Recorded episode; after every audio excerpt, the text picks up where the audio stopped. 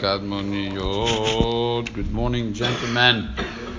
Um, this is a, um, a little machlok that I mentioned the other day regarding someone who is listening to another minyan saying Kaddish, and he's in the middle of Kriyat Shema. So some poskim, mostly Ashkenazic poskim, wanted to say that your only obligation of interrupting your, your Kriyat Shema would be for that minyan.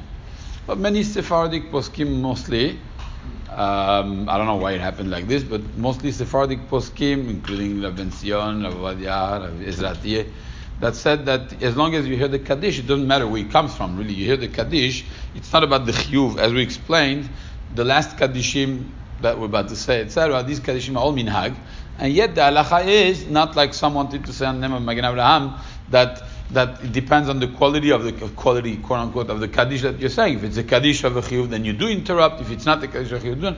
Lema'aseh, we answer any kaddish because the importance of the kaddish it doesn't matter why you're saying the kaddish. Once you're saying the kaddish, the kaddish is the kaddish, and therefore, whenever you hear the, uh, the, the kaddish, you would have to say the kaddish. You would have to answer the kaddish, even if you're in the middle of kriyat shema, even if it comes from a different minyan. Now, there's something very interesting.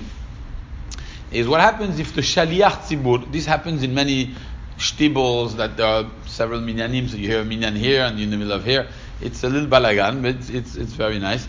And imagine the shaliach tzibur also hears the kaddish from another minyan. Does he stop for answering the in the middle of kriyat Shema? Does he stop for answering the other kaddish, or do you say, well, he's shaliach tzibur, he's supposed to take care of this uh, this tzibur? Now, really, the the diyun the poskim has nothing to do with the kavod of the tzibur, because if you think about it if the tzibur has to stop to answer the other kaddish, then what's wrong if he also stops to answer the kaddish there? If they wouldn't have to stop, that's a different she'ela. That he has to, he's going to interrupt for a tzibur that doesn't stop. That that would be a she'ela. But now that everybody else is going to stop, so then why not stop? That seems to be the, the, the answer. There's one thing that comes into the poskim, and that happened this morning actually, which is called tiruf hada'at. When a person is shaliach tzibur, he's concentrated in his in his tefillah, maybe for some a little nervous or whatever happens to each one. But Lema'aseh is concentrated in what he's saying. And there's a she'ela of if you interrupt for something else, are you going to know where you stopped? Are you going to be able to continue where you came? So if you're a private person and you're by yourself, okay, so that's a personal problem, I would say.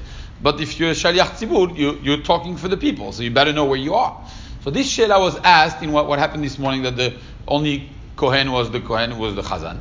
And could the, the Kohen is a Chazan do the, the Birkat Kohanim? For many, many years, I would say, for many generations, the minhag was not to say it.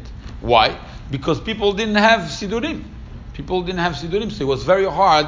Many, many times the Shaliach Tzibur would get mixed up, and where was I? You know. But now that we have Sidurim, it's very simple. You, you know, you, you have the page, you continue, you read. You know, there's no big deal.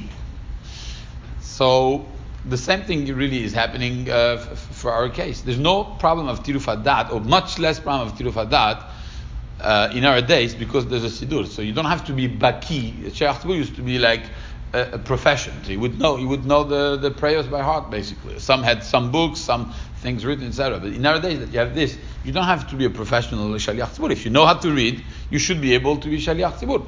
And therefore, the custom has changed based on the metziut that we have sidurim, that now you could have the shaliach tzibur do the birkat kohanim. The same would apply here. And halacha lema'aseh, this is this would be the the, the. If the whole diyun in the poskim was because I'm afraid the shaliach tzibur is going to get mixed up, he's not, he doesn't know where he is. You have a sidur, you put your finger, you say yesh barach, and you come back, you know where you are.